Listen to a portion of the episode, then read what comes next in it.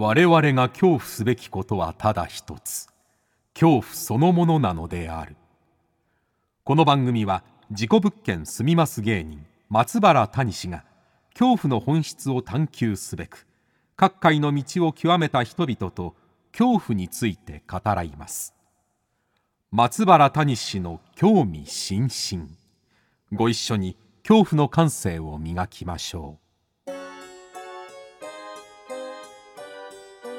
こんばんは松原谷氏です。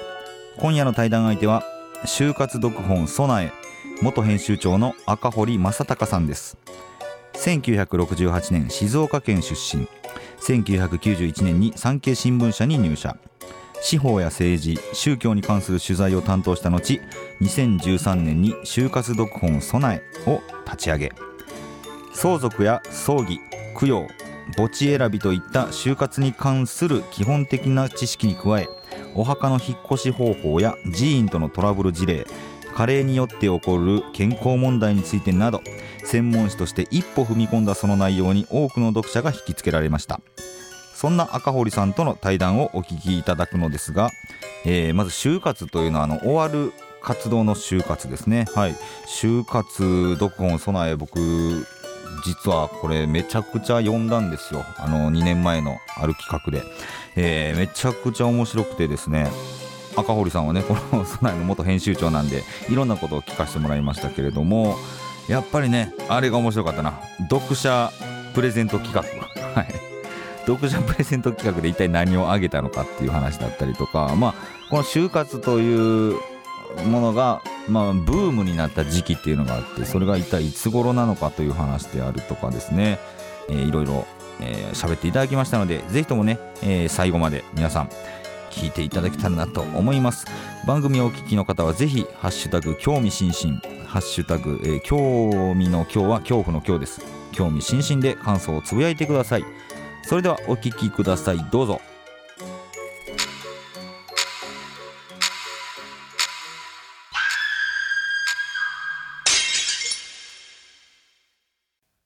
さあ本日は就活読本備え元編集長の赤堀正隆さんにお越しいただきました。よろしくお願いします。よろしくお願いします。お久しぶりでございます。お久しぶりです。いやありがとうございます出ていただいて。いやとんでもないです。あいつ声かけていただいていつでし去年ですよね2022のあのー、就活ラジオ備えさんに出させていただきまして、はい、ええちょうど1年前ぐらいでしょうね。ちょうどそうですね、3月だった気するな。はいはい。えーえー、いや、まさか、これがまたね、この僕が一昨年2021年があと5年で全て失うみたいな ことやってまして、えー、じゃあちょっと就活しなきゃっていうことで、この就活読本備え、えー、こちらをね、まあ、全部は揃えれなかったんですけど、17冊だったかな。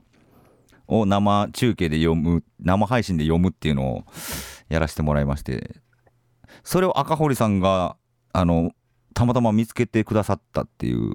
あそうなんですよ。最初ねこれ備えのなんかのデータを探そうと思ってパソコンガチャガチャいじっていたら、はい、むむというのがありましてですね。そしたらそれが谷さんが、はい、うちの雑誌にここの雑誌なんですけどもこれをこうずっと最初から最後までをこう読んでいるところを延々とこれ YouTube で流していると もう衝撃を受けましてですね過去いろんな読者の方いたけどこんなに愛読してくれる読者がいるのかと 強烈なる、あの感謝の念がこうふつふつと湧いてきまして、ね、あありがとうございます。当時、あの別の曲ですけど、ラジオ番組持ってたもんですから、はい、これぜひ呼んでくれとあそれいうことで、あの、ね、プロデューサーに頼みまして、声をかけさせていただいたというわけでした。ありがとうございました。いやでも、本当、ちょっと勉強になるというか、今まで考えもしなかったことが、やっぱたくさん書かれておりまして、就活読本を備え、まずじゃあこの就活読本を備え、これが一体どういう雑誌なのか、ちょっと教えてもらっていいですか？あのですね、はい、就活に特化した雑誌なんですよね。はい、かなりこう、エッジが立ってるというか、えー、まあ、普通の雑誌じゃないという。はい、はい、詩をですね、そのまま使うと。うん死をタブー視しないと。はい。で、立ち上げが2013年なんですけれども、それで、あの9年間、3年、3年、3年で延長してきて、昨年、ちょっと会社とちょっと意見が合わなくて、あの じゃあ撤退かけるわと いうことであるそれ、そうか。じゃあ今、えー休館中というか、そうですね。なっちゃってるってことですか？年4回出して、はい。えー、36号分が出て、はい。それで昨年4月で休館と。あまあ、休館といってもあの、今、ネット、アマゾンとかでも売ってたし、売ってるし、書店にも置いてあるところもあるし、注文も聞くので、ああの興味あれば、ちょっとこう、パソコンで検索していただければなと思うんですいや、そうなんですよね。ぜひちょっとね、皆さんに、まずは一冊、もう本当、どの号でもいいんで読んでいただきたいなと思う、僕も思う次第なんですけども、そもそもこの就活読本、就活についてのこの本を、何がきっかけで作ることになったんですか？えっとですね、もともと、あの、私、社会部というこう事件関係の記者だったんですけれども、はい。サブテーマではあの宗教とかね、ええ。心の世界ってずっとやってたんですよ。はいはいはい。ええ、その延長線上にこのお坊さんと付き合ったり、はい。こうそ葬儀屋さんと付き合ったり、墓石業者と付き合ったりとはいはい。いうことがありまして、はいえーそれで、あのー社会部をクビになりましてですね、なんか 新聞社がガタガタなので、はい。なんか立ち上げろという無茶ぶりのミッションを、あ、のー見つけられまして、はい。で、そのサブテーマの宗教とか心の延長線上にあったこう就活、ちょうどブ就活ブームっていうのもあったもんですから、就活ブームがあえー。それに乗じて立ち上げたとはあいうわけです。ええ、この就活ブームというのは、ええ2000何年ぐらいにあったわけですか？ーえっとね、就活っていう言葉はですね、はい。あのー今度、あのー廃刊が決まってしまう、しまった、あの、週刊朝日が作った言葉なんですよね。はあのー東日本大震災の前ぐらいからずっと、就活を訪ねるだったかな、歩くだったかな、はいはいはいそういう、あのー連載を始めていて、あ。ええ。就活の終わりのための活動と、終わる活ですよね。はい。はい、っていうのをやっていて、うんそれで、あの、東日本大震災の前後ぐらいに、ちょうどこの就活ブームっていうのが起きてくるんですよね。あの、2012年だったかな、就活っていうことが、あの、新語、おあの、ユーキャン流行語のですかね。うんはい。そうですね。のええノミネートされたんですか？大で、そうですね賞取ったんでしたっけね就あ、活は。2010年ですね。震災の前ですね。あの、2010年。トップ10入りだったと思ああ、はいはいうんですね。ええそんなのがあったり、うん震災があって、人々がこう死を考えたというのもあるし、そうそうかあとは、あのーもう、決定的にこう死ぬ方の人口が増えてきてるんですよね。超高齢社会ということですかね。はい。あの人口構造上の問題もあって、就活ブームというのができたということうんですねなるほ。どえなー。ちょうど10年ちょっと前の話ですね。はあはいまあその大体その時期にこの就活読本備えが創刊してなんかこの反響とかはありましたか？あの創刊号ですね、雑誌の表紙にあの壇蜜さんに登場してもらったんですよね。壇蜜さんなんですよねはい、ええ壇蜜さん、あのセクシーな系統だけじゃなくて、はい大学出てから葬儀のあの専門学校に通ってたりするんですよね。えええで、あと、エンバーミングって皆さんわかりますでしょこう亡くなった後に遺体がこの腐らないように、うんうんあのー保存会、ミイラというか、保存状態ですね。そういう資格も持ってるんですよね。はいはいはい。で、語ってもらったんですけども、もう、この創刊号は売れに売れましあて、あこれ2013年ですね。はい。そうですね。ええええで、こう、死を扱う雑誌で、本当に先ほど言いましたが、エッジが立ってる雑誌だもんですから、そうですね。大丈夫かなっていうのは正直あったんですけれども、はい。あ皆さんこういうの考える、考えてくださるんだなと、うん。あるいはこう就活について考える土壌が社会にあるんだなというのを強烈に感じましたね。ああそれまでやっぱこういうもう就活に特化してるっていう雑本自体ってそんなになかったわけですかね。そうですね、今まではないですね。あの、うんたまに月刊誌とかになって就活特集っていうのはパラパラ出てたんですけれども、それ自体を雑誌にしてしまうというのは、ゼロではないんですけれども、はい、あの、これだけこう全国にばらまいて、えーしっかり期間で年4回立ち上げたというのはないかったですね。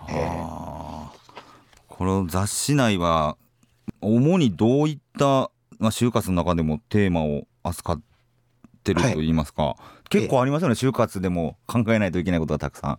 そうなんですよね。その中の、まあ、コテコテの就活のテーマというか、はい。まずどんなことがあるかっていうのを考えていただきたいと思うんですけども、はい。あのーお墓をどうするかお、墓問題はもう今も大変ですよね。大変ですよね、これ。はいえもうええつ常に聞きますね。お墓どうしようみたいな。はい。ええあとは葬儀をどうするか。お葬式ね。これももう大変な問題なん大変ですよ、お葬式も。はいええ。あと、じゃあ相続問題をどうします相続は本当頭が僕ももうパンクしそうになりました、この本読んでて。ええはいあお金持ちだからじゃないですか。いや、お金持ちだからじゃないですよ、その、お金ええはお金持ち関係なくですよ。その、手続きが、そうなんですよね。はい大変と。ええあと、あの、死後事務と言いまして、はい。えーえー特に読者ではあの一人暮らしの方多いんですけれども、はい。亡くなった後にうん遺体をどうするか、あるいは死亡届どうするか、うんあのー火葬場でどういうふうにするか、はい。あるいはこう電気、ガス、水道をどういうふうにするかとかですね、そういうのも死後事務って言うんですそれもいろいろ扱ったりしてます。ええいや、そうやな。そんなのが主で、あとは健康ネタとかね、いろいろ入れたりしました。健康ネタもやっぱりもうゾッとしますね。ゾッとしますね。ゾッとします、ええ。本当にええ。自分が認知症になったらどうすればいいんだろうとか、まあ、そそ親が認知症になったらどうすればいいだろうとかもあるし、ええ。もちろん病院、介護、いろいろね。そうですね。ええ。はい。そういうこう就活のそれぞれトピックスをこう網羅的に扱った雑誌とはいはい。いうことですね。はい。これ今までで、まあ、もう36冊ですよね、はい。中江ゆりさんの表紙のが最新になるのかな、特にこの赤堀さんが印象残ってるというかはい。なあのテーマってありますか？あそうですね。特にね、まあ、いいろいろ面白いことあったんですけど、一番面白かったのはですね、はい。古い話になるんですけど、創刊1周年の時に、はい。あの、読者プレゼントをやったんですね。はい読書プレゼント。で、備えの創刊1周年でうん。読者プレゼントと、うん。な何をやろうかなと思って、はい。で、いろいろ編集部の仲間で考えて、うん。でじゃあ、缶桶をプレゼントしようということにしたんですよ。缶桶プレゼント？缶ええ、1名様に缶桶プレゼントと。で、あの、知り合いの缶桶屋さんに電話して、はい。ちょっとプレゼントで一つ、当然お金を出して買うわけですが、あの、そういう企画をやりたいと。言ったらね、あの、まずこう言われたんですね。はい。やめた方がいいと。やめた方がいい。ええ。あの、死をね、はい。そこまで茶化しちゃいけないんじゃないあそうか。もうここのラインがね そうですね。飛び越えていいのかどうかのライン。そうそうはいはいはいはいはいはい。で、苦情が来るのは目に見えますよと。あそれ缶桶屋さんに言われるわけですか？そうです。あそれで応募が来てもね、うんあの、葬儀屋さんが応募してくるぐらいじゃないですかと。ななんで葬儀屋さん応募するんですかって、そんなの決まってるじゃないですか。ね、プレゼント当たってね、一つ仕入れがタダだと思ったらね、あの、葬儀屋さんは来るだろう。はいはいはいただ、あの、本当にお勧めしませんよということを言われたんですね。はいそれでこう、どうしようかなと。だけど、まあ、創刊1年の時だったし、はいまあ、多少炎上してもいいやと、話題おになる。すごい強気ですね。強いで 攻めの姿勢ですね。えー失うものはありませんから。失うものがない。はい。えーしかも条件つけたんですよね。うん。あの、棺桶当たったら、あの、何に使うかを書いてほしいと。あはいはいで、あのーそこをさらに取材させてもらえないかと。ああはいはいはいはい。で、その翌後、翌々後かな、うん。の備えにそれを掲載させてほしいということで、あの、読者プレゼントとしてはこれ、かなりハードルが高い。んそうですよね。で自分ね。自分備えに出ないともいけない。そう、そうなんですよ、そうなんですよ。えそしたらね、兄はからんや、あの、最終的に100件ぐらいの応募が来まえして、ええあの、苦情は一件もなかったです。い苦情一件もない。ええ。はあ。で、こう世の中の人って、うん。こう死をね、うんタブー視するんじゃなくて、うんこんなこう受け入れて考えてるんだなと。はしかもこう明るく楽しく考えてる応募がいっぱいあったんですよね。はええ例えばですね、あはいあの、谷さんなら棺桶当たったら何に使いますでしょうかね。僕ですか？ええ僕はもうベッドですねあ、いいですよね。こう棺桶の中に自己物件の中で。自己物件の中に棺桶置いて棺桶の中に布団というかまあクッション敷いてもうそこが寝床あ、いいですよね。でそのまま正式もそれ使うってう。いうあ、なんかすごいシュールでいいですよね。あの同じような応募も来るんですよ。こう中に入って、はいあのベッドにします。あやっぱいるんですねはいいるんですね。あと、瞑想ルームにしますとかあ、あ、いいですね。単流でしたっけ、はい。えーあと、あの、中に棒を通して、こう、ハンガーで洋服掛けにしますとあ、。縦にするってことかなどいこと？そうですね。えーそれ縦にして今度棚をいくつも入れて本棚にしますとかね、ああ、そうか。あ、別に缶桶を缶桶として使わなくてもいいわけですもんね。はい。ええええし死ぬ時に入ればいいわけです。あ、なるほど、なるほど。はい、はいはい。あとは中でどぶろくを作りますとか。トブロクを作る缶桶の中で。え ちゃんと。えで、はい。ええ当選した方は、はい。あのー愛知に住む女性の方だったんですけども、はい。着物、和服の着物を集めるのが趣味だということで、はい。の着物を入れる保管箱にしますと、おおいいですね。ええははは多分ある程度の密閉性もあるし、あのちゃんとでいいと思ってるんでちゃんとほんまに、あれですよね、そのき着物を入れる箱っていうか、なんかものすごいユニークな応募がいっぱい来た、り、ユニークですね。皆さん、センスがすごい。面白かったですね。それ例えば、こんなのもあったんですけど、80何歳のおばあちゃんだったんですけれども、はい。あのー これは応募ちょうど夏の暑い時期だったんですけど、はい。おばあちゃん多分うちにファックスとかないんでしょうね、メールも使えないうんうんうんし。あの、コンビニのファックスで応募が来て、よれよれの文字で、あの、編集部の皆さん、はよくこういうのをね、考えてくれましたと。お私はこういうの関係に入って、はいあの、最後亡くなりたいと。うん亡くなった後使いたいと。で、私はこのプレゼントが当たるまで死ぬに死にきれませんって書いてくるんですいや、よ。まあ、ここれは参ったな。ええさすがにこの人当たったら死んじゃうのかなと思ったりしたんですけどあこれはもう当てさせれないですね。そうですよね。死んじゃう、え死んじゃうから。目的が達成されちゃうから。そうそうそうなんですよね。えでそのくらいこう80代のおばあさんがうん。死をこの明るく、明るいですね。ええ前向きにこのユニークに考えてくれるんですよね。ええすごいこれやって面白かったですねこちら側がちょっと勝手にというか、ええ思い込みすぎてるのかもしれないですよね。死を。えなんかおばあちゃんとかにその死後の死の話とかしちゃいけないとか勝手に思っちゃってるのかもしれないというか。そうですね、そうなるかもしれないですね。ええあそれで調子に乗って、はい あの創刊2周年の時は、はい。あの骨壺プレゼントっていう いいですね。いややっぱもうその精神は本当僕は大好きですね。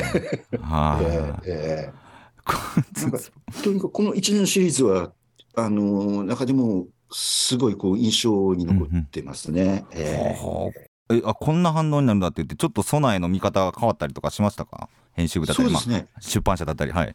え、あのー僕ら自身が一番驚きましたよね。ああの、最初にその棺桶さんに言われたように、やっぱ厳しい声があるかなとは思ってたんですが、はいこんなにこう、読者の方、まあ世の中全体がそうだと思うんですけど、死をうん、タブー視せずにこう考えてるっていうのは僕自身がやっていて一番驚きましたね。そうですよね、だからそうなんですよね皆さんが考えてること全然自分が考えてると違うかったというかもっと大きく見ていたというか、っていうことってありますよね。この読者層っていうのはそのどのくらいの方々になるやっぱ死を考える雑誌だったので、はい。あの比較的年齢層が高いです。はいはい。まあ、わ若い方は20代から入ってるけど、山場が一つ40代にあって、40代が。これはね、あの自分の死じゃなくて、お父さん、お母さんの死なんああ、もうそうですよね。そうですよね。まず直面するのはそうですよね。ええ。うん。それで、あと一番のメインのところは、あの60、70、80、60 70が一番多いかなあという70が多い感じですね。あー。えなんかその地域とかはい、はい。は、どこの地域が多いとかってあったりしますか？圧倒的に、あ、の、大都市、都市部なのかうんあ、大都市が多い。ええあというのは、あの、就活って自分で、ーうん。えー自分の死をを考える仕事なので、はい。えー例えば家族がすごい、家族親戚とこう濃く付き合ってる人って、最後こう自分の死を考えなくても、周りが全部フォローしてくれるんですはいよね。はいはいはいはいはい。で都市部にいる一人暮らしの人が、やっぱりこう、自分で死を考えなきゃいけないと、しかも若い人が少なくて死ぬ人が多い時代なので、うか。えーその都市部で特に一人で暮らしてる人、はい。さらにはあの夫婦でも、平均で言えば旦那さんの方が先に亡くなってしまうので、ん。あの残された女性の方はい。ああるいはこうこ子供がいない方、あれ子供がいてもあの子供が遠方に住んでる、ええあるいはこうあんまり子供にこう自分の最後のことで、うん。あのまあ、迷惑っていうのも変なんですけど、あまああんまりこう手間取らせたくないとたくないと。はいはい。ええいう人が多いですそうね。か。確かに、まあ、相談できる相人っていうのもなかなかいなかったりとか。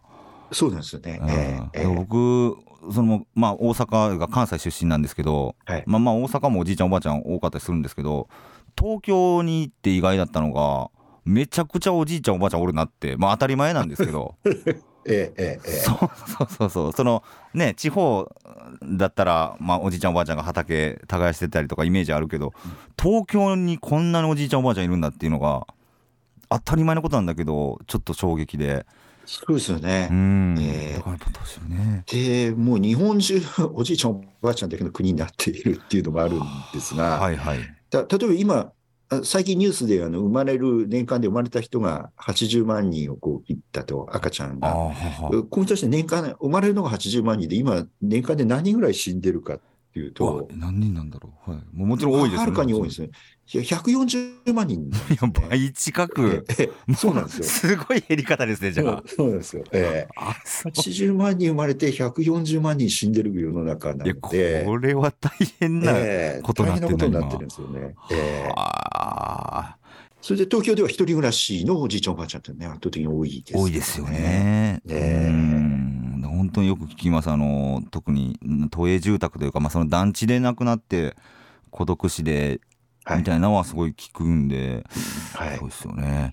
まあこうなるとやっぱりね本当一言じゃないというか誰しもが考えないといけないはい。ことではありますよね。まそうなんですよね。まあ、あの、一人暮らしじゃなくても、自分で自分の最後をどういうふうにするかっていうのは、あ、うん、あの、自分でもう考える世の中になってるかと思うんですね。例えば、終末期の医療をどういうふうにするだとか、はい。あの、そういうのも、こう、ちょっと、あと、葬儀の時に、えじゃあ、どこを何人ぐらい呼ぶ、ど、どんなところに声をかけるだとか、ええ。お墓どこ入りますだとか、もう自分でこう考えるような中になってるんですよね。ででないと、ね、80万人しか生まれなくて140万人死んでるけど、み みんな若い子たちがそれをやるっていうことになっちゃうので、いやそうすよね。ある程度こう考えておくといい世の中にはなってると思いますよね。これもたくさんやることあると思いますけど、はい。まず何から始めたらいいですかね、もあう、そうなんですよね。相続、宗教、いろいろあるけど、はい。ええ。えあのよく聞かれるんですけれども、これがえ正解の、ね、答えってないんですけれども、はい、例えばね、あのエンディングノートってあるんですね。エンディングノート。ノート、はい。ええ。いあの死ぬまでにこう、うんお葬式について、お墓について、あるいはメッセージだとか、通帳、貯金通帳をどういうふうにするだとか、そういうのをこううん一冊のノートに書いていくノートなんですけれども、はい。これをか書かなくてもいいです。書かなくてもいいです。これをですね、あの、眺めるだけ、眺める。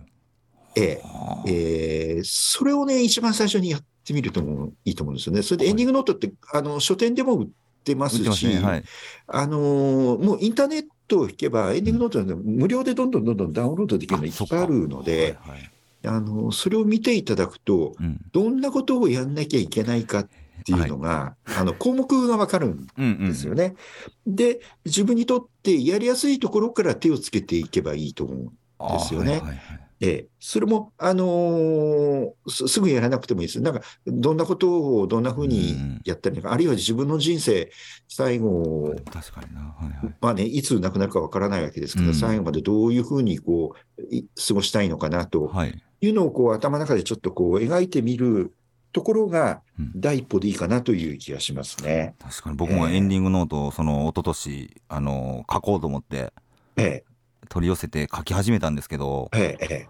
ちょっともう書く項目がたくさんあってまあはい本当にそのよ通通帳のパスワードだったりとかインターネットのサブスクのどれ解約するパスワードとかだったりとかあと誰にどう伝えたいかとかなんかいろいろね書く項目があってうわ死ぬの大変だなって思ったんですよ。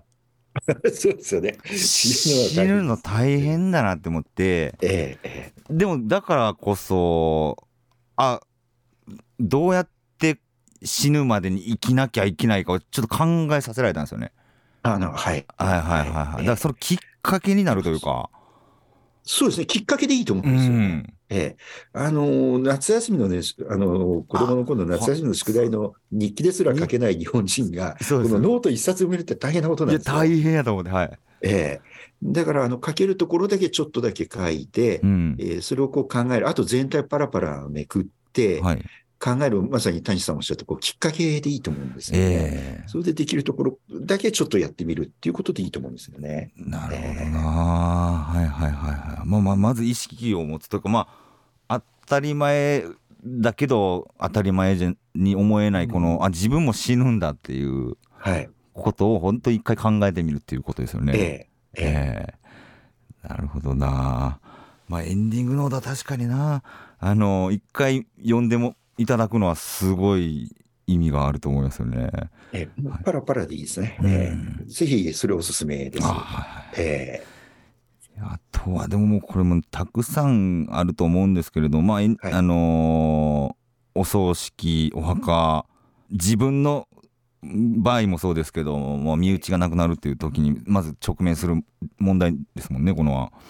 そうですよね。えー、はい、えー、えー特にお葬式なんかはね、これ誰を呼んでいいかわからない、どこまで声をかけていいかわからないとかですね。すねはい、あの、じゃお寺どういうふうにする、しますかとかね。いや、そう。あの何宗のお坊さん呼びましょうとか、はい、あの考えることいっぱいあるんですよ。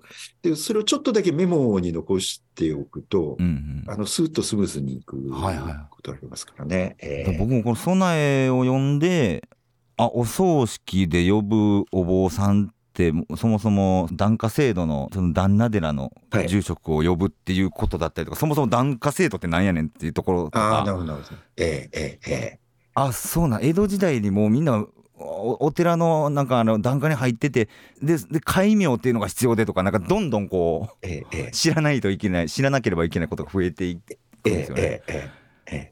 で最近はその次男三男の人とかね、お父さんお母さんが次男三男だったり、はい、そうすると、あのお寺から離れちゃってる人も多くて、特に都市部にはいっぱいいるんですよね。はいはいはい、とはいえ、日本人のまだ9割近くが、あのまだ仏教で葬儀をやってるという現実が片一方にあって、えーはい、じゃあその時にお坊さんどこいますかと。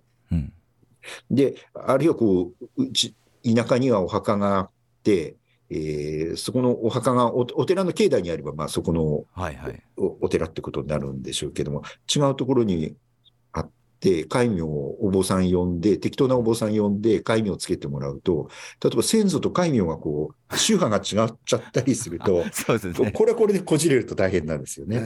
確かに、これ、戒名もね、もう、はもう初めて知りましたけど、えー、ね、お金がかかるっていうのとかね。はい。はい。はい、えー、海名も宗派によって違うし、あの、ランクもいろいろあったりして、はいはいまあ、そもそも今、戒名なくてもいいっていう人もね、いっぱいいるわけですけれども、うん、まだっていうのが大半の人、戒名もらってるという現実があって、その辺のことをちょっとこう、知識としてあるといいかもしれないですね。ええ。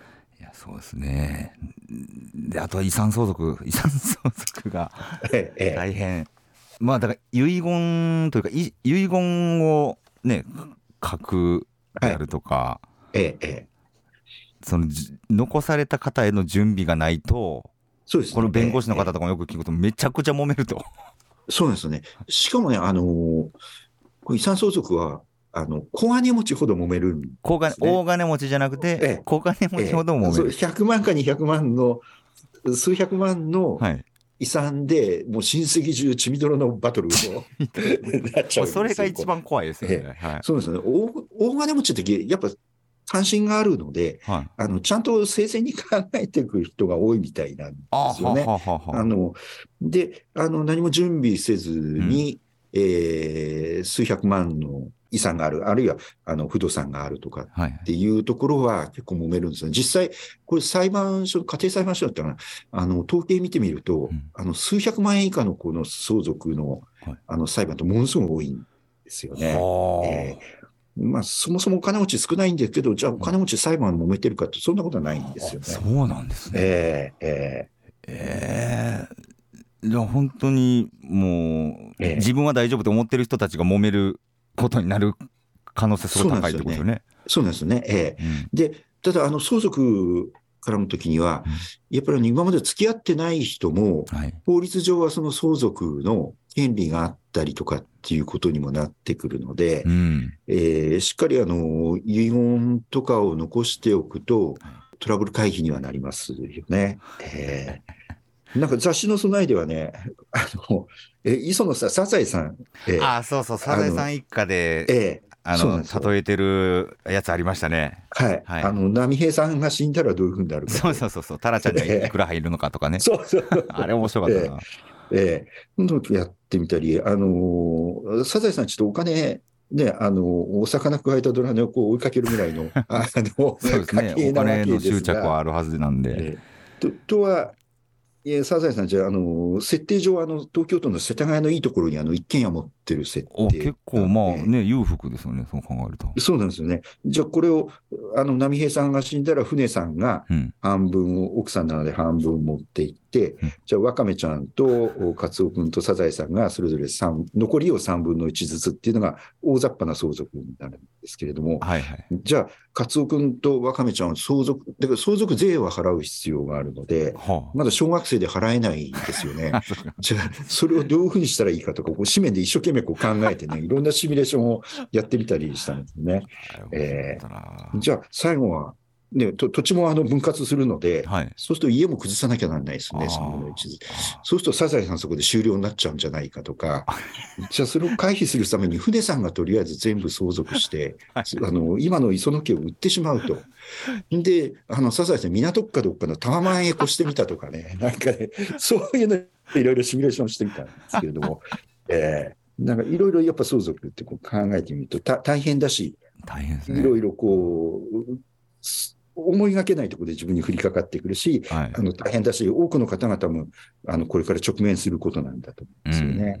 えいやーいやちょっとまだまだ聞きたいことたくさんあるんですけれどもちょっと今週最後にこのまあ就活の意義というのかな、まあ、就活は何のためにしないといけないとかもうちょっと改めてーはい。なんかまとめていただいてもいいでしょうか？はいあの、就活の意義って、まずさっき言った自分の、うんお最後を自分である程度筋道つけておくと、はいお極めてこの周りの人も助かるというか、スムースになるわけですよね。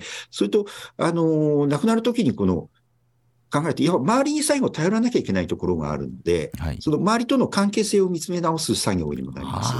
それとあとエンディングノートが書くときには、自分の人生を今まで振り返る仕事にもなるので、えー振り返って、あのー人生の棚卸しというかな、そういうのをやって、こう不安材料をちょっと消しておくと、はいはいあとはこう、亡くなるまでこう、不安を少なくして、こう、生き生きとこう輝いて生きればいいわけですよね。はいなんかそういうことにつながっていく作業だと思います。だから決して暗いことじゃなくて、はいはい明るく楽しいことが就活なんだというふうに考えています。なるほど。ありがとうございます。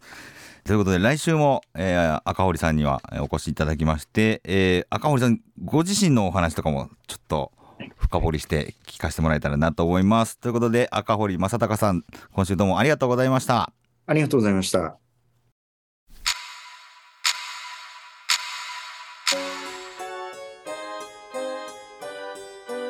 はい、いかがでしたでしょうかね。えー、ちょっと本当もう就活はね、やることがいっぱいあるんですよ。